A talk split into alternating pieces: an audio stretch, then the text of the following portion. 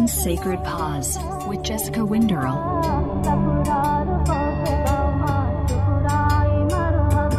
Hello, and welcome to the One Sacred Pause podcast. I'm your host, Jessica, and I'm so excited for today's episode. But before we get in, a couple of announcements. Uh, we have opened up registration for our 2020 200 hour vinyasa and Ayurveda yoga teacher training in Oslo, Norway. This starts in January. It's a six month program, and you will learn the nuts and bolts of how to teach a safe, creative, fun, and inspiring vinyasa yoga class. So, if you are interested, then please send us an email at hello at atmanyogaschool.com and we can get you more information. So, with that, let's talk about ethics.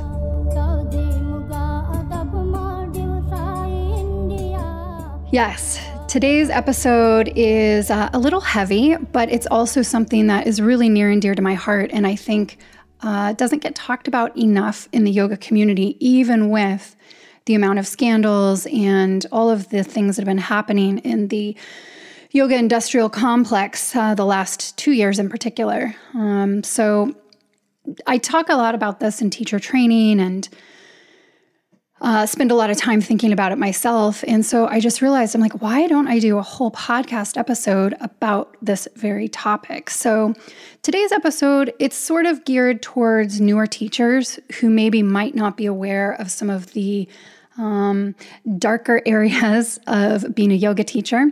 But it's also a great episode for all of us, just as a reminder that, oh, okay, we can do better, not only personally, but also we can demand that the people around us do better studio owners, other teachers, brands that we work with, anyone that we come into contact with. Um, this is really tricky because yoga is a spiritual tradition. And so within the spiritual tradition, there are no regulatory uh, controls in place. Really, choosing to act with integrity, choosing to act with ethics and morality is really self regulating. So if somebody chooses not to do that and they want to cut corners or cheat the system or cheat other people, they can. Uh, and so I think that's really where so many of us have run into problems. And I just think that there's so much more we can be doing. And when we start having these conversations in a more open and honest forum, I think that's what helps us kind of normalize holding the standard for ourselves and for one another. Uh, I think, unfortunately, when we talk about ethics and we talk about the intersection of money and spiritual practice, a lot of times, or power and spiritual practice, a lot of times it is kind of this like David and Goliath situation where um, we perhaps feel like we don't want to rock the boat when somebody else has all the power.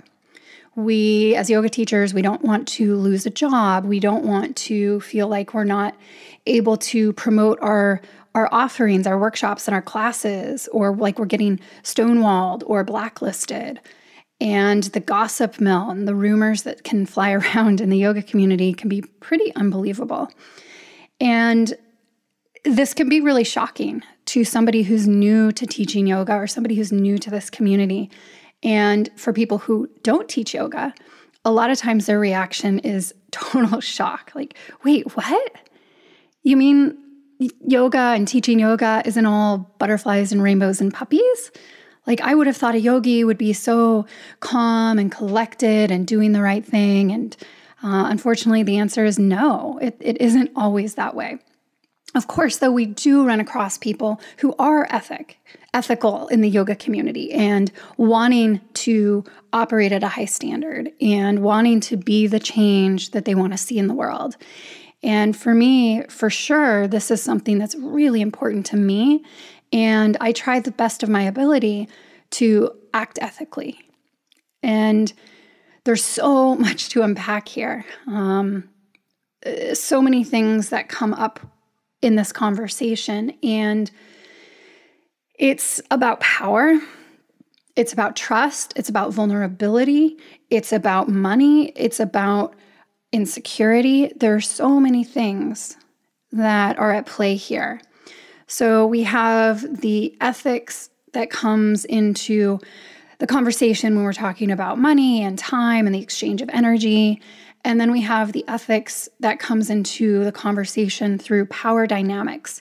If somebody is a teacher or a brand or a celebrity, how do you hold the boundary on what you think is important? So, having this personal agency. And a lot of times those lines get really blurred in the yoga community. And if you are starting out as a yoga teacher, you might not know what's appropriate, what's not appropriate, and be like, okay, well, maybe this is just the way it is. And it becomes very easy to downplay or deny or rationalize uh, not just bad behavior, but inappropriate behavior from people around you. So we see this all the time in every different tradition, every different lineage. There have been scandals and inappropriate oh, relationships and situations. We can talk about uh, Ashtanga yoga. We can talk about Iyengar yoga. We can talk about Anusara yoga. We can talk about Bikram yoga. We can talk about Jivamukti yoga. We can talk about Vinyasa yoga. There is always, when we're dealing with humanity, there's always room for error. And I think that the best way to approach this is through honesty and thinking for yourself what's important how do you think a yogi should act? How does a yogi show up in the world? And ethically, uh, we're really lucky. We have in the yoga world, we have the eight limbs of yoga that help guide us and help give us this blueprint for how to live our life. And we start with the yamas. Um, and this really helps us with non non harming, non violence, telling the truth, right sexual action, uh, non grasping, and um, non stealing. Those aren't in order, but you get the gist. And from there, then perhaps we can have sort of a touchstone or a true north for how uh, yogis should be acting appropriately and ethically. So I always, when I come to this this conversation for myself or in teacher training, I'm always like, okay, well, here's the deal. First of all, I've never been in a position of a lot of authority or power. So it's hard for me to say what happens when somebody has that. How do they get corrupted? Because I imagine that everybody starts out wanting to be an example, wanting to be a leader, wanting to be trustworthy. And then somehow over time, they get a little corrupted uh, when they start to get more celebrity or more power or more money. And then all of a sudden, it might feel like the rules don't apply to them anymore. So I can see from a very like human uh, emotion standpoint how that could happen. However, I just don't have any experience with it, so it's it's hard for me to gauge exactly when that might happen. And then here's the other thing that I always think about too. You guys, there are so many ethical yoga teachers, studio owners, and even like um, people in authority in the world. So it's not like every single person who gets power in yoga turns out to act unethically and harm their students or people around them. Like that's certainly not the case. So I think it's really important to point that out that yeah, we have a, we have many bad examples, uh, but I think there's also a lot of good examples. And so trying to find the hope and the positivity in a conversation that can sometimes feel not just heavy, but a little overwhelming.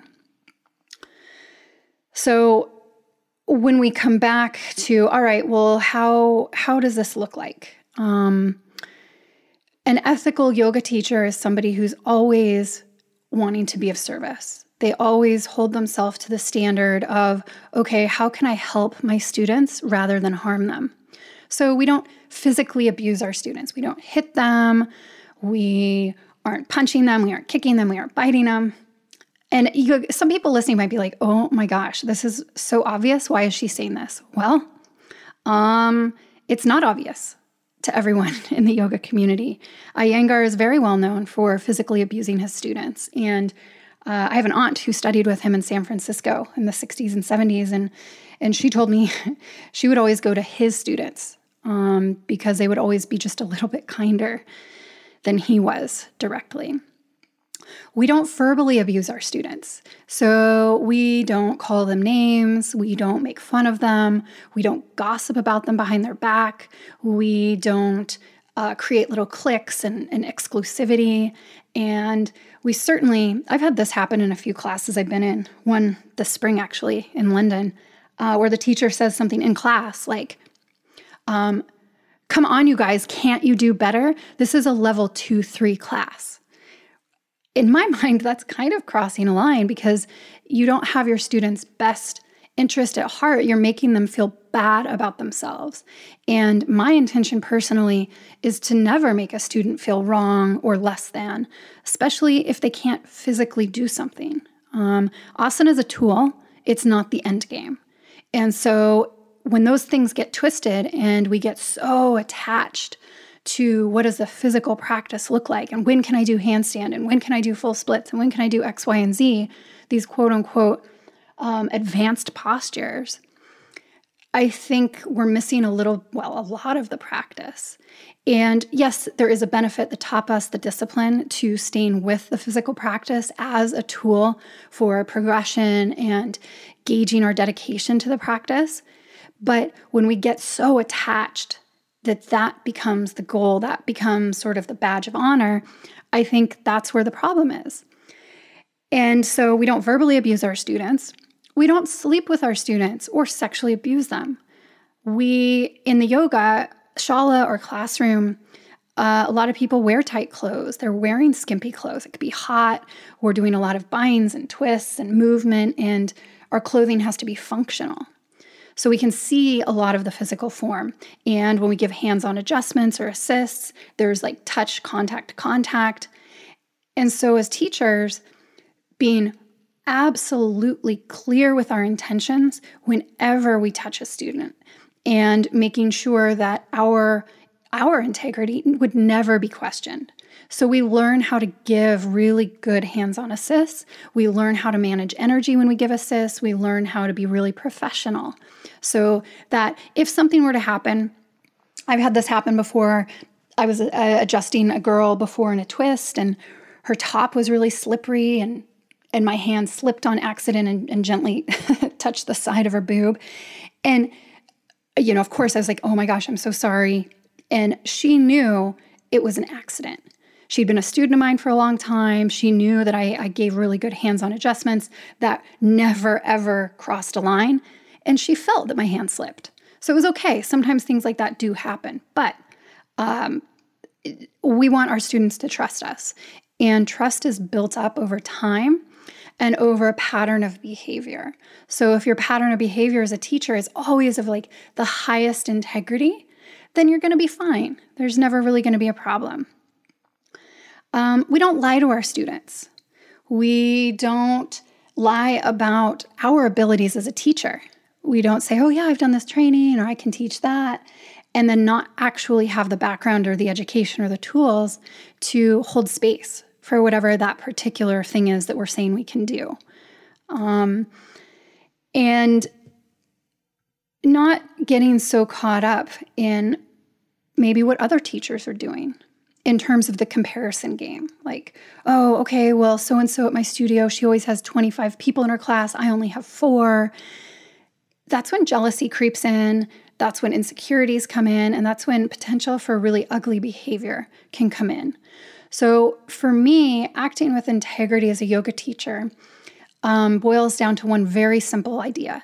And it's this idea stay in your own lane take care of you and what you need to do and your vision and your goals and your development as a teacher. And when you are focused on what you are doing, regardless of what the people around you are doing, then you are pretty much walking the talk. And it's hard for you to feel bad about that. And it's hard for other people, perhaps, to take advantage in some ways. So, that's kind of what it, an overview of acting ethically as a yoga teacher. You don't cut corners. You do the right thing even when nobody's watching. So maybe you you're staying after class and you're cleaning up and you see that one of your students left like a really cool piece of jewelry. Cuz a lot of times students take their rings or necklace off and leave it to the side of the mat. and you're cleaning up and you're the last one at the studio, last class of the night, and you're like, oh, nobody's here. Nobody knows. I'll just take this necklace. And then the next day, the student comes back and it's like, oh, has anybody found a necklace? And you say, no, no, I don't know where it went. We'll, we'll look for it. We'll keep an eye out. What's your phone number? Knowing full well that you have the necklace and you're never going to give it to them. Uh, that happens. It happens often. So little examples like that add up to a pattern of behavior. So, how do you, as a yoga teacher or a meditation teacher or a spiritual guide, hold yourself accountable? Because no one else is. And so that's sort of a, a, motivation that comes from the inside out. And, you know, we do see examples of people who get success or whatever that looks like money, fame, jobs who are unethical. And it can be a real downer. It can be really discouraging when you yourself are an ethical teacher. So, my advice is in that situation, stay the course. Slow and steady wins the race. Uh, that's certainly my motto. And that's the way I look at it. Um, when my mind goes to the place of like, oh, why isn't my career something else? Or why aren't I getting these jobs? Or blah, blah, blah. It's like, well, okay, uh, come back to why do I teach yoga? I teach yoga to be of service to others. End of sentence. And as long as I feel like I'm able to be of service to others, then I'm doing my job. And so getting caught up in the tailspin or the spin out of these what if conversations isn't very productive or helpful. So, um, ethical problems, conversations. Um, I like to share this because I think it's really important for people in our community to have their eyes wide open to some of the things that can happen when other people aren't acting ethically so that you are prepared, you can protect yourself, and perhaps don't get as blindsided as I've been, as some other teachers have been. And, you know, some of the things I want to share today are not just to put, and I'm not going to share names, but put studios or retreat centers or teachers on blast. Like it's not about calling people out, it's more about learning from past experiences and trying to find ways to protect ourselves moving forward and to be better negotiators when it comes to jobs or being able to choose collaborations and partnerships that are in integrity and are in alignment with your intentions rather than getting sucked in by these big promises and then being left holding the bag if things blow up and aren't working out well. Um, and once you've been in the yoga community for a while, you start to see this stuff. But if you're newer, then you might not be aware. So, this is something I tell all of my new students in my teacher trainings like, okay, this might be a shock, but this is actually to help you and at the end of the day, you guys, if you're ever in a situation, business wise, personally, with a student, with another teacher, with a studio owner, with somebody who's interviewing you for a job, if you feel gross, if you feel icky inside, if you feel like you're being used, if you feel like it's not a fair exchange, if you have a pit in your stomach, then you need to say something. So, this is so scary and so difficult because again, it comes back to that idea of like David and Goliath like, okay, well, what if I stick up for myself and I lose my job? There are a hundred other yoga teachers lined up to take your job. And that's definitely the case in the States. And not quite yet in Norway, but I imagine Norway will continue evolving um, and as, as the yoga industry here continues to grow. But so then you feel this pressure of like, oh, okay, well, it's better to have a job and feel like I'm getting used than it is to not have a job at all. And that breaks my heart. I've been there. I know exactly what that feels like.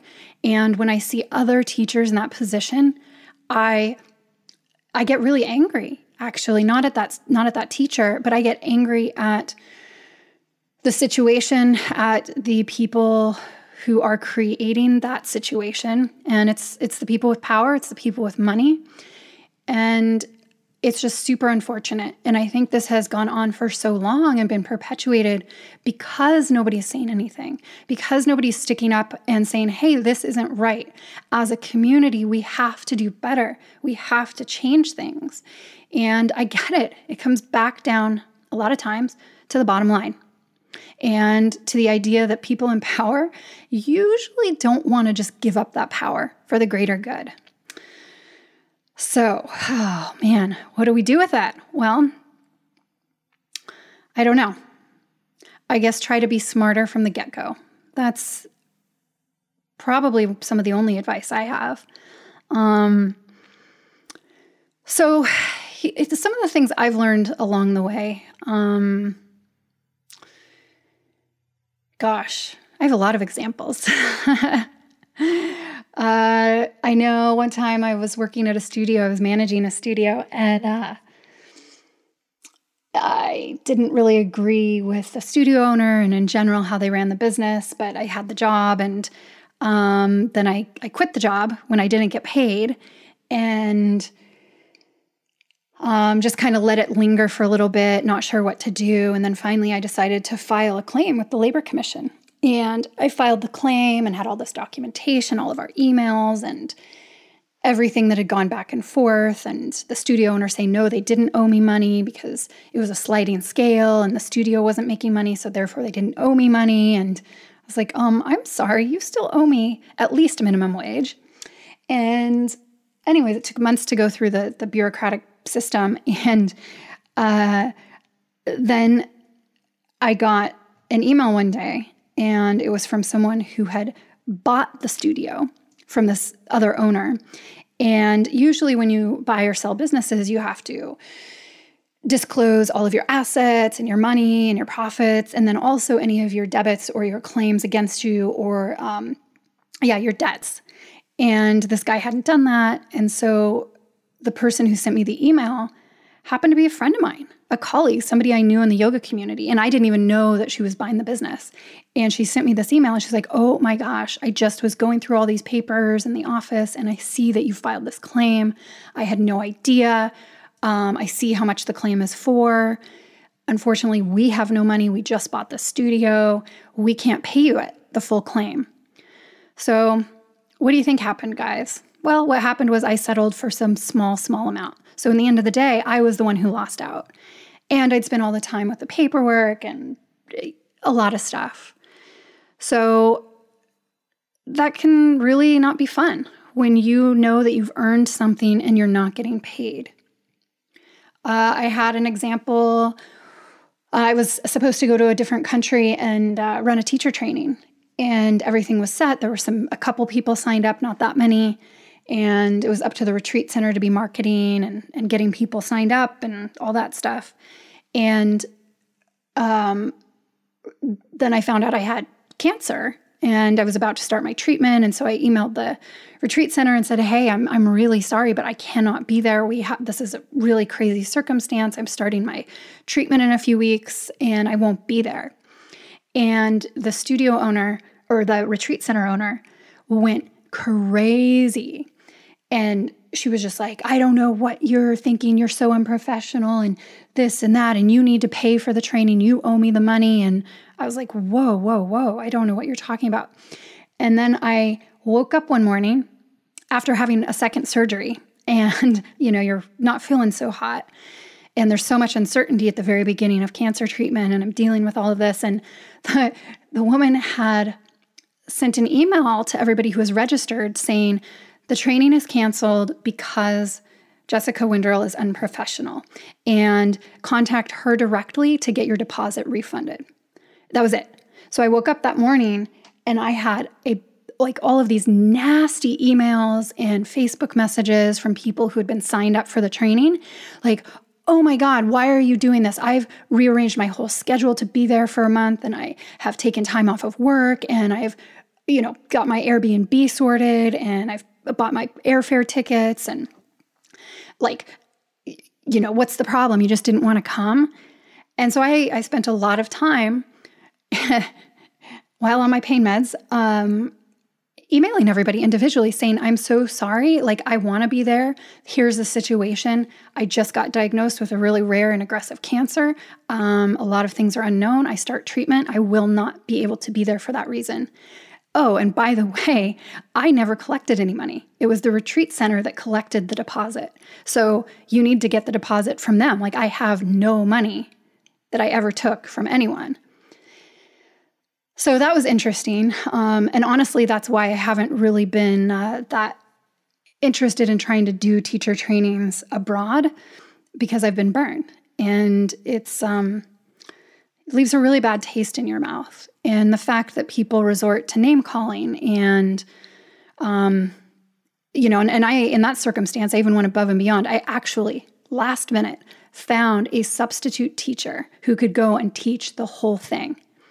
And when I let the resort person know that, she was she was like, "No, that's not good enough." And she had previously agreed to it, and then she came back and she's like, "No, that's not good enough." And I think honestly, she was using that as an excuse because there weren't that many people registered, and so she was going to lose money by running a month-long retreat with only, you know, 6 or 7 people.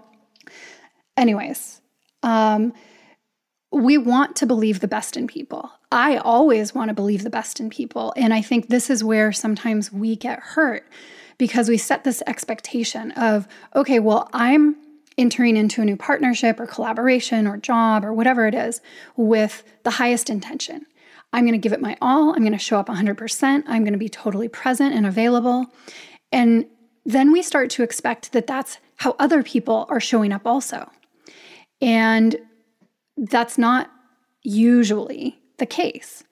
So it really is a bummer, but we have to almost like readjust our expectations to, okay, uh, this is how I'm going to show up. And I'll just be really cautious and kind of see the cues that I'm getting from the other person. What are their emails like? What are they like in person? And what are their actions saying? And it's very, very easy, you guys, for yoga people in particular, to tell a good story oh, it's going to be amazing. And yeah, I can't wait. We'll have packed classes. We'll open this awesome studio. We'll run this teacher training. We'll have pack out retreats. Like to sell this story to get you excited and involved and doing all this extra work. And that it's it's not a bad thing to be excited about things like you should be. But be cautious. Don't put everything in all at once um, especially if it's somebody who you're not really sure of and you're not sure if you can trust them yet. And, you know, we see this all the time too with um, yoga studios when two people, two friends are like, oh, it'll be amazing. We'll open a studio together. It's going to be great. And then a year later, the studio closes or one of the partners leaves. And I, I mean, I don't, I don't even know the number of studios I have either been a part of or been aware of, where it started with a partnership and then dissolved. I mean, definitely more than one hand, um, probably close to two hands. So if you want to do a studio, that's great. Just be really careful who you're doing it with. And is the other person on the same wavelength as you? And the number one most important thing always, always, always have a written contract signed by both parties. So, this is the most important tool you have to protect yourself. If something is not in writing, then it is open for interpretation. And if it's open for interpretation, you, the teacher, are likely going to be the one who gets hurt in the situation. So, um, you know, my background's in law and contracts. And so I'm really passionate about that because it's the only way to stay safe. And even then, unfortunately, not everything works out. Um, gosh, let's see. I've had some really bad experiences uh, with a studio before, and um, it, just in many, many different ways. And I'm just going to say this, you guys, you should never work for free, ever, if you are a certified yoga teacher. Some studios are going to say, oh, yeah, well, it's experience, it's exposure. You have to teach this many classes as an internship, and then you'll start to get paid. Or, um, if studios don't want to pay you an appropriate amount, like say you're teaching a workshop, and they're like, "Oh, well, I'll just pay you the average, like the um, the class rate for the workshop." So then, say you're getting, say you get forty bucks a class in the U.S. So you're getting paid forty dollars to teach a workshop that people are paying fifty or sixty dollars for. That's not fair to the teacher. Workshops should be a split in the favor of the teacher. Um, but again, get it in writing. And once you've been burned a few times, you'll start to, unfortunately, um, figure this stuff out. I know I worked for a studio, and um, in the US, the big conversation was always are you an independent contractor or an employee? And an independent contractor means you're in charge of your own taxes, your own invoicing, you handle all your own billing, and you can work wherever you want as a yoga teacher. As an employee, you work for a specific studio and you have more rights. Like your taxes are taken out, you have um, workers' comp if you were to get hurt on the job, but you also have more obligations. And so, the last few years in the yoga industry, um, this has been a huge thing where a lot of studios are getting in trouble because they're asking independent contractors to do the same duties as an employee. Things like handle money, things like make sales, things like cleaning up, you know, in the studio space, things like, um, I mean, there's a whole list. I think there's like 27 things that the federal government has said constitute uh, an employee versus an independent contractor. And so many times it's preferable as a yoga teacher to be an employee than an independent contractor. And I know the studio that I was working at, um, we actually got all the teachers, we got emails from the state labor commission. And the labor commission was like, oh, we're doing an audit of the yoga studio you work at. Can you please answer this questionnaire? Send us some information. And in my mind, I was like, yes, finally, somebody's paying attention. And um, filled out the questionnaire, sent it in. And a little bit of time went by, and then I, I stayed in touch actually with the the individual auditor, sending him emails, following up, and finally I emailed him and I was like, "Hey, I'm just wondering, was there ever a determination from the investigation?" And he said, "Oh yeah, a determination was made by July of whatever year. Uh, the studio needs to be in compliance with every teacher becoming a an employee rather than an independent contractor." I was like, oh, okay, that's interesting. Uh, July came and went, no information, nothing from the studio. A few more months went by. I emailed the auditor again and I said, hey, so what happens if a studio doesn't comply with the ruling? And he said, well, um, you know, not much. Like at some point we will find out. And then there could be, you know, repercussions for back pay or back taxes and all of this stuff. And I was so furious because um, it, it had been ordered by a state agency, and the studio was full aware. Their their attorneys were full aware, and they still were cutting corners and trying to push it as long as possible. And um, you know, Core Power Yoga has been in the news a lot for a lot of their shady practices, and um, there are some good things about it, and I do like a lot of the people I used to teach with, and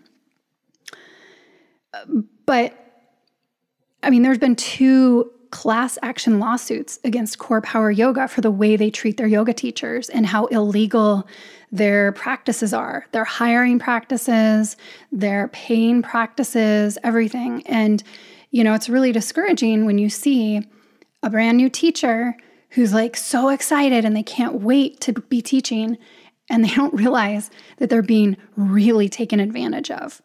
And then they downplay it and they're like, oh, it's fine, it's fine. Well, it might be fine for you right now, but the problem is then when there's a hundred teachers, a thousand teachers saying it's fine, it's fine, it completely undermines the foundation of what every other teacher is trying to do which is to raise the standard for yoga teachers and what we can charge, what we get paid, So many yoga teachers are living hand to mouth. They're running around town, teaching in a bunch of different studios, getting burnt out, not having time to take care of themselves or money to take care of themselves. And so when we look at the, the picture of that, of a, of a typical yoga teacher, and then we look at a very, very wealthy corporation, why the fuck are we saying, oh, it's fine, it's fine? No. Oh my gosh. It's so backwards. And again, David and Goliath, the people in positions of power who can hire really smart attorneys, are the ones driving the ship. And, um, you know, the attitude of that particular corporation is churn and burn, churn and burn. You don't like it, get out, 100 more lined up to take your spot. And I just, to me, it's a very gross business practice. But oh well, they keep opening one or two new studios a month. So there you go. There something's happening for them. Um, and as far as I know, I, I left, but and moved to Norway and was out of there. But um, I know they now the the teachers are employees. Uh, but it just it was so amazing to be like, yeah,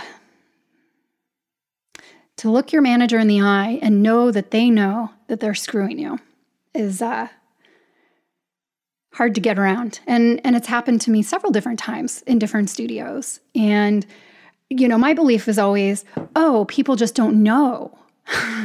oh, my manager just didn't know that that was happening. Or in Norway, oh, the manager just doesn't know that they're being really unethical.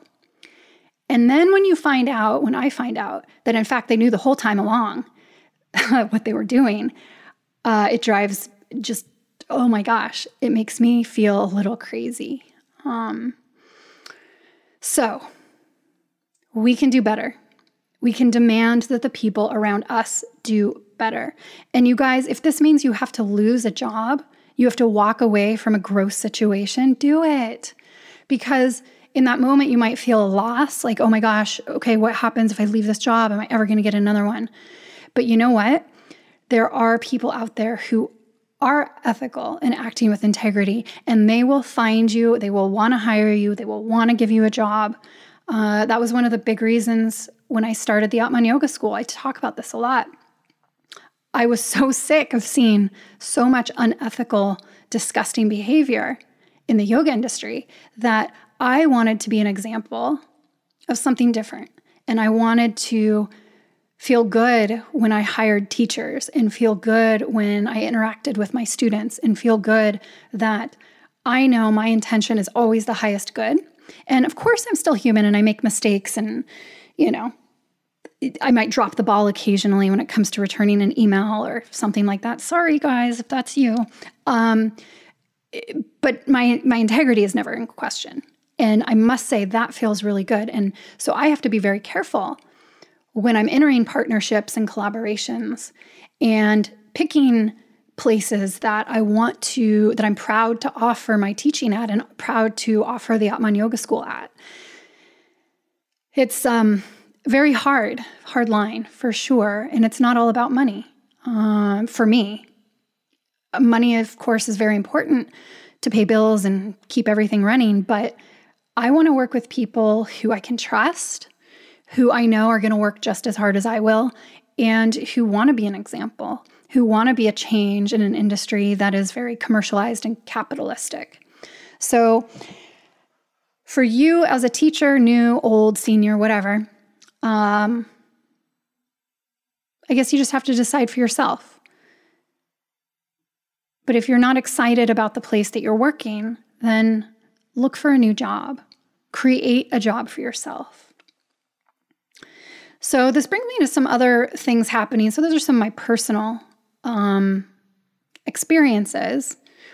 Also, kind of a funny but not funny one. Uh, when I lived in Aspen, Colorado, there was a yoga teacher and uh, an old man at one of the local studio there, and he uh, had been accused of, of groping women in his class.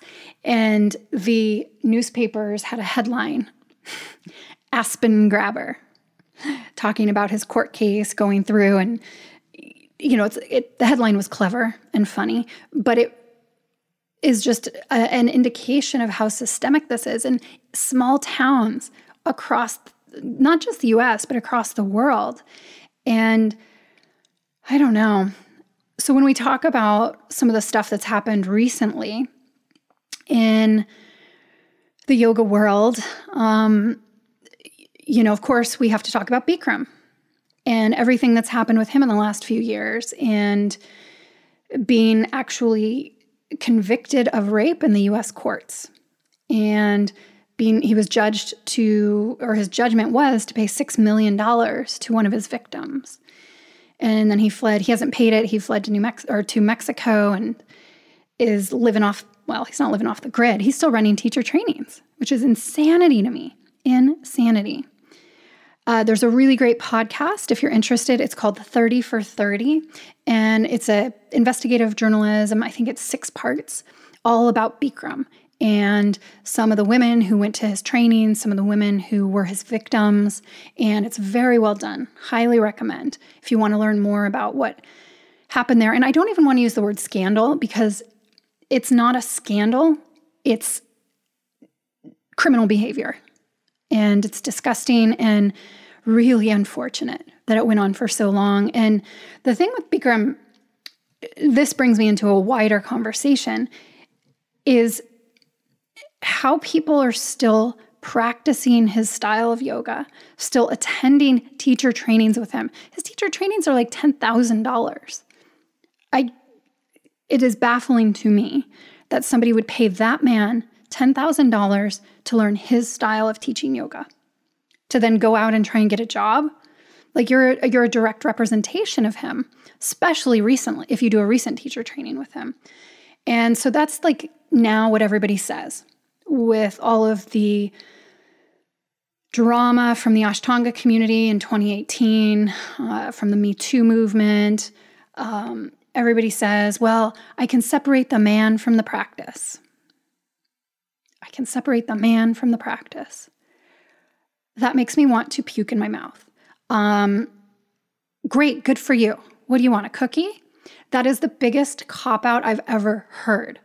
You are being so, I, in my opinion, just my opinion, and I understand this comment might upset some people, but in my opinion, when you say I can separate the man from the practice, you basically are minimalizing the pain and trauma and suffering of the victims of that teacher. And you're saying it didn't affect me, so it doesn't matter. I'm good. I can still practice. I'm still satisfied. I'm still happy. And in my mind, that's such an egotistical standpoint. And great, I'm, I'm super psyched that you're getting what you need. But what about accountability? What about um, saying, wow, what can I do to make this better? I l- enjoy practicing this style of yoga and it really resonates with me, and I teach this style of yoga, but it's not okay what happened.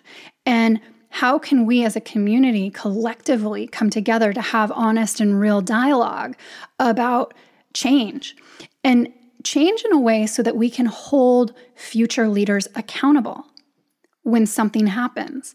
And you know, the, the Yoga Alliance has gotten a lot of flack the last few years. People argue it's ineffective, it's just a registry, it's expensive. Why are people so worried about what Yoga Alliance thinks?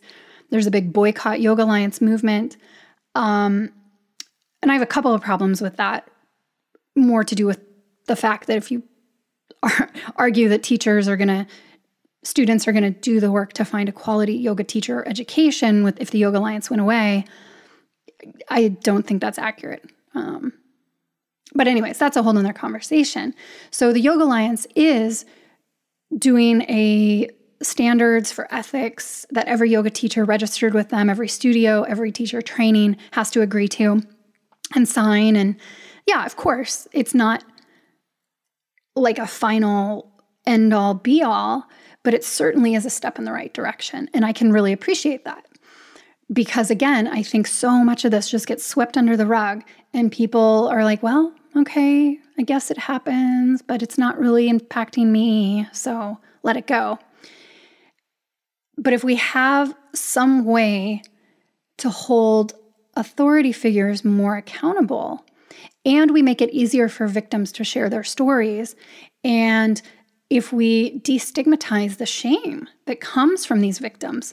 And so many of these victims from Pattabhi Jois, who he groped and molested and sexually abused for decades, like this was not a secret, this was well known. Um, when they've come forward in 2018 and 2019, and so many people are just kind of turning a blind eye, like, oh, I never knew that.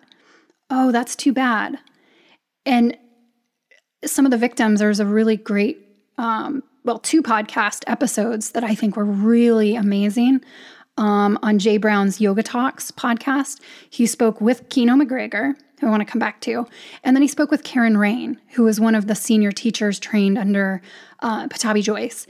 And she said when she came forward and shared her stories, and she stopped practicing uh, Ashtanga yoga many, many years ago after you know she'd hit the wall with the abuse from Pattabhi Jois. And she shared that she got so much backlash from other people in the Ashtanga community. And I it made me so sad to hear. And it's kind of like people close rank. And it's very much driven by fear, I get, um, that if your foundation for life is called into question, it is easy to become defensive and say, oh, no, no, no, that woman's just crazy. Oh, that was an isolated event. Oh, that only happened once. Oh, it's not that big of a deal. Oh, she's embellishing it, making it bigger than it was. And that's where I get really concerned when people say, oh, I can separate the man from the practice, because they're just poo pooing, sliding off all of these other parts of the conversation that are so important to have if, big if, we ourselves want to be ethical and moral and just good, decent people. So, gosh, I'm sorry if I sound like I'm on a soapbox here. I am a little bit because it's, you know, when you run a yoga business and you see some of this stuff, um, on one hand, you want to be an advocate for social justice and for change, uh, but you also, there is a level of like, oh my gosh, if I speak out, this is just me speaking, Jessica if I speak up about some of the stuff that bothers me, even though I don't, I've never been a victim of sexual or physical abuse. Um, I've never met any of these teachers. So I really am a little removed, but they're also not my practices. So it's more of my commentary just in general about ethical behavior in a spiritual community. Um, sometimes it is hard to be outspoken and it is hard to take such a clear line stance. And it can trigger people and you just don't know what kind of response you might get. And so I've always been really careful about what I say publicly. And then I don't know, I had something happen this week um, that I won't share, but it really uh, pushed a button in me where I was like, oh my gosh, why are we not more outspoken about ethics? So that's why I uh, decided to record this episode. So thanks for hanging on and listening. it's kind of heavy. Whew, take a breath out. Um, yeah, so talking about what's happening in the Ashtanga community, uh, you know, I don't have a problem with the practice of Ashtanga.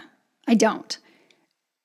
I do have a bit of a problem with how everything's been handled in the last year, two years, um, when it became very well known that Pattabhi Jois had, had molested and sexually abused students.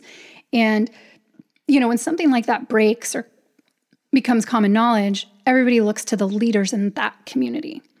And it was really interesting because it was just about that same time that there was also kind of another, like, this I will call a scandal. It wasn't anything criminal. Uh, the Alo, Kino MacGregor, Om Snar debate that came up in early 2018. And it was also right around that time that all the information about Pattabhi Jois came out. And Kino MacGregor is, I think, a really polarizing figure. A lot of people love her. She seems very sweet and very open and genuine.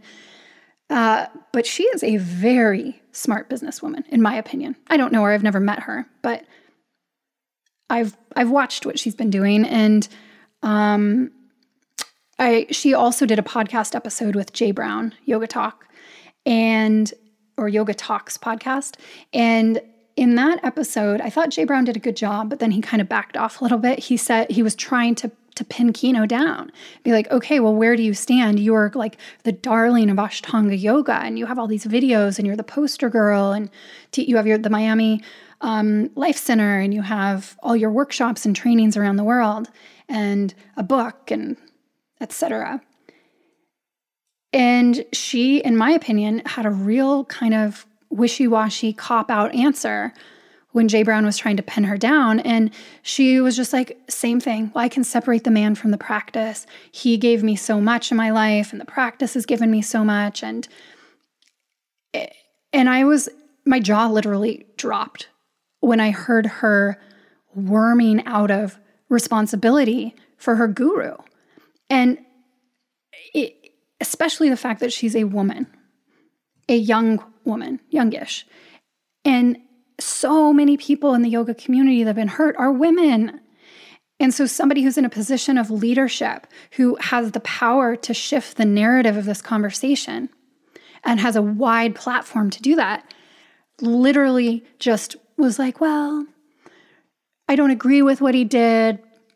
It's not right. I feel bad for his victims, but dot, dot, dot. But that is so dismissive again, like I just said, or even her her husband Tim Feldmann on, on their website. He has a written apology saying that he never knew about any of the abuse. He never saw any of the abuse and saying that he perhaps should have done better to become aware when people started coming forward with uh, claims about the abuse. And, you know, I'm not sure I have the exact answer of what I think they should do differently. But I don't know. Maybe not transferring allegiance to Sharath Jois in such an obvious way. Um, if Pattabhi Jois was their guru, then how all of a sudden is it now Sharath Jois and calling him the highest names of respect and veneration? Uh, when he's had some some stories circulating about him also. Um, I guess now they say, oh, it's unequivocal in the Ashtanga community. There is, you know, sexual abuse of any form is not tolerated, bad assists are not tolerated, and that's great. So they are trying to take some action to change forward. But I just thought it was a really disappointing response from Kino MacGregor in regards to protecting other women in the yoga community and to just not take a stronger stance. But also, you can understand that there is a little bit of a monetary incentive. She is the poster girl. She is one of the few authorized teachers uh, who didn't lose her authorization in 2018, uh, who was running teacher trainings outside of the Shala in Mysore. And so, you know, I think they are understanding Kino MacGregor's draw from a financial standpoint and pushing Ashtanga forward into the younger generations and attracting the younger generations. And also talking about her conflict with Alo Yoga when Alo bought um, Cody, the Cody app. And then all of a sudden, Kino McGregor said that she didn't want her information or her classes on the new Alo app because she disagreed with their stance on skinny and fat women. And she really just wanted to be let out of the contract so that she could post her videos on her new platform, Omstar, which is purely financial motivation. And if she had said, Those videos I'll take down and I will not repost, as a, as a way to show solidarity for my argument that I disagree with Alo's stance on uh, bigger bodies, then then I would have been like, okay, cool, no problem. You're walking the talk, you're standing by it. Create new content for Omstar. But as far as I'm aware, that's not what happened. So I don't, you know, call a spade what it is. If you're doing it for a financial reason, fine. We live in a capitalistic society. Great.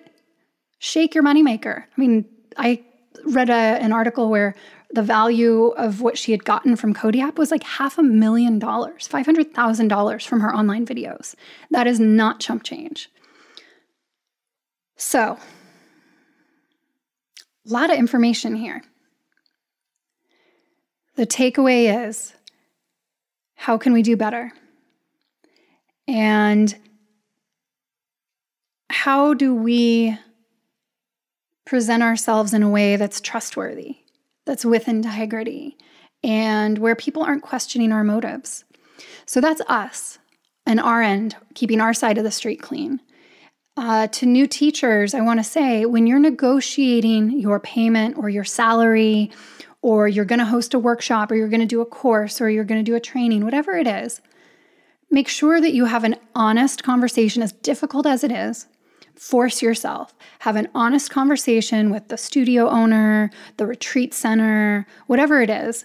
Make sure you get everything in writing, and the contract has to be signed by both parties in order for it to be enforceable. So make sure that both parties sign it, that you have a copy of it, and that in your contract it's very clear who's doing what.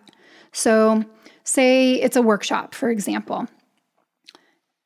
So the studio is providing the space, they're doing the cleanup, and hopefully they're doing some marketing. They may or may not be collecting registration. That's something you would decide.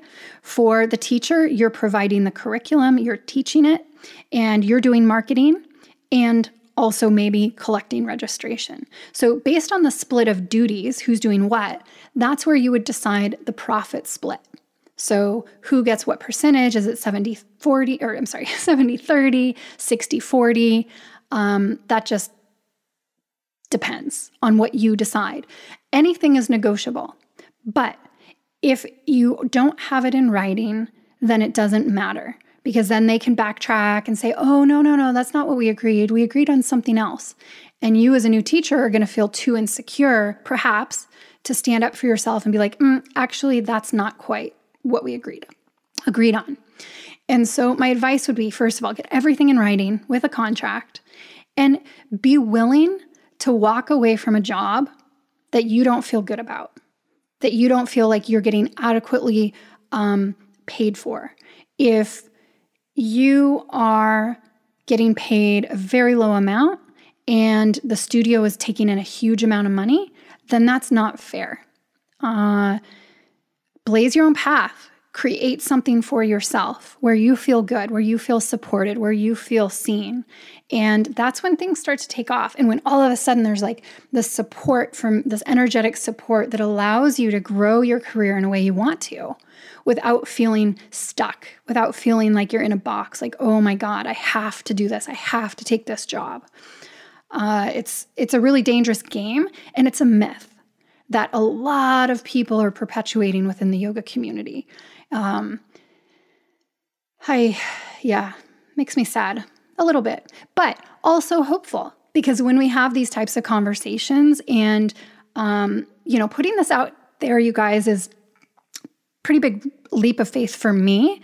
Um, so I hope that those of you listening feel feel my intention and feel that the reason I want to do this is to share and so that other people can learn from my experiences and maybe not make the same mistakes that I've made. Uh, I've I've entered into some really poor partnership choices in the past um, that have really had a pretty drastic financial impact on my well-being. Um, I'm not I haven't shared any of those stories, but they're there. And so just getting smarter and smarter and smarter. This is why too as a teacher, it's so important to be networking. Be part of Facebook forums, go to local events, go to other teachers' classes, because then you start to hear, like, ooh, okay, who's where's a good studio to teach? Who is a good studio manager? Who pays well for the retreats? Who does X, Y, and Z? And then you can kind of find your way into the job that you want. And it's not always um, the job you think. Sometimes, like the job where it was like, oh, it's so exciting, that's so cool, and I wish I had that job, turns out to be the shittiest job of all. So don't let perceptions fool you. So, yeah, I guess that's where I'm going to leave it. Time to get off my soapbox and go, go teach some yoga. So, yeah, I hope you all have a great day. And if anyone has any questions about this, you're welcome to send me an email.